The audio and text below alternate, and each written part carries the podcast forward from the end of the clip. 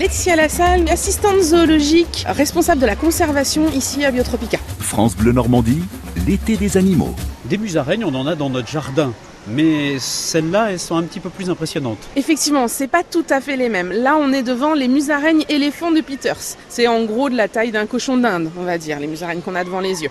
Éléphants, ça s'explique assez facilement quand on les a devant les yeux, mais à la radio, ça marche moins bien, évidemment.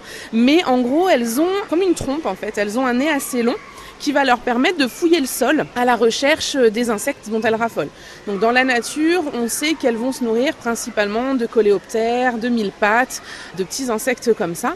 Et donc quand on les observe à Biotropica, ben, on se rend compte qu'elles sont tout le temps, toute la journée, en train de se déplacer, en train de fouiller le sol, mais tout le temps, tout le temps. Donc nous, en fait, ce qu'on fait, c'est qu'au cours de la journée, ben, on va rajouter des petits insectes comme des vers de farine, des petits grillons, des petits criquets, ce genre de choses. Des blattes aussi, on va leur mettre pour justement qu'elles aient des choses à trouver. D'où est-ce qu'elles viennent Alors elles viennent d'Afrique, plus précisément on va les trouver dans les forêts du Kenya et de la Tanzanie. Alors c'est une espèce qui est menacée de disparition parce que on les voit pas beaucoup, elles se cachent énormément. Euh, nous, pour vous donner une petite anecdote, ici à Biotropica, on ne rentre jamais, jamais dans leur enclos. Alors si on rentre pas dans leur enclos, euh, c'est tout simplement parce qu'elles vont faire des nids dans la végétation, dans le sol, et euh, on risquerait bah, tout bêtement de leur marcher dessus. Donc pour être sûr que ça n'arrive pas, on rentre pas dans l'enclos. Si jamais on avait besoin de rentrer, évidemment, il faut s'assurer de où sont les animaux avant de pouvoir rentrer. Et même là, il faut faire très attention, puisque quand la femelle va mettre bas, elle va faire un nid dans le sol. Les petits vont rester dans le sol pendant à peu près 3-4 semaines. Donc on risque là encore de leur marcher dessus sans le vouloir. Donc la règle, c'est on ne rentre pas, on les surveille de l'extérieur, on regarde tout ce qui se passe de l'extérieur et euh, on s'occupe d'elles vraiment à distance finalement. Alors combien de petits pour une femelle? La femelle va mettre bas au bout de un peu plus d'un mois, un mois et demi à peu près hein, de, gestation.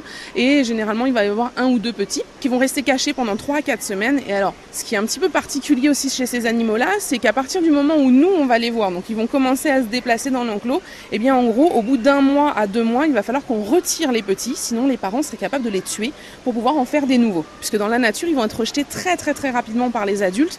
Donc c'est à nous de faire très attention qu'il n'y ait pas ces bagarres justement et de retirer les petits avant de les faire partir dans un autre parc. Alors après, c'est des animaux qui ont une durée de vie très courte finalement, puisque euh, vont vivre à peu près 4 à 5 ans seulement. Donc finalement, il faut que tout aille vite. Alors dans la nature, c'est des animaux qui sont menacés de disparition, mais qui finalement euh, sont protégés quand même. Alors en réalité, c'est pas l'animal qui est protégé, ce sont les forêts qui sont protégées. Et comme ces animaux vivent dans des forêts protégées, mais ben, ils se retrouvent protégés. Donc dans la nature, c'est pas toujours une espèce qu'on va protéger. Des fois, ce sont des environnements complets, ce qui va eh bien, de protéger à la fois la végétation, mais aussi tous les habitants de cette forêt. Donc là, par exemple, pour les musaraignes, les forêts kenyanes sont protégées et donc ça permet de protéger tous les animaux qui se trouvent dans ces forêts-là.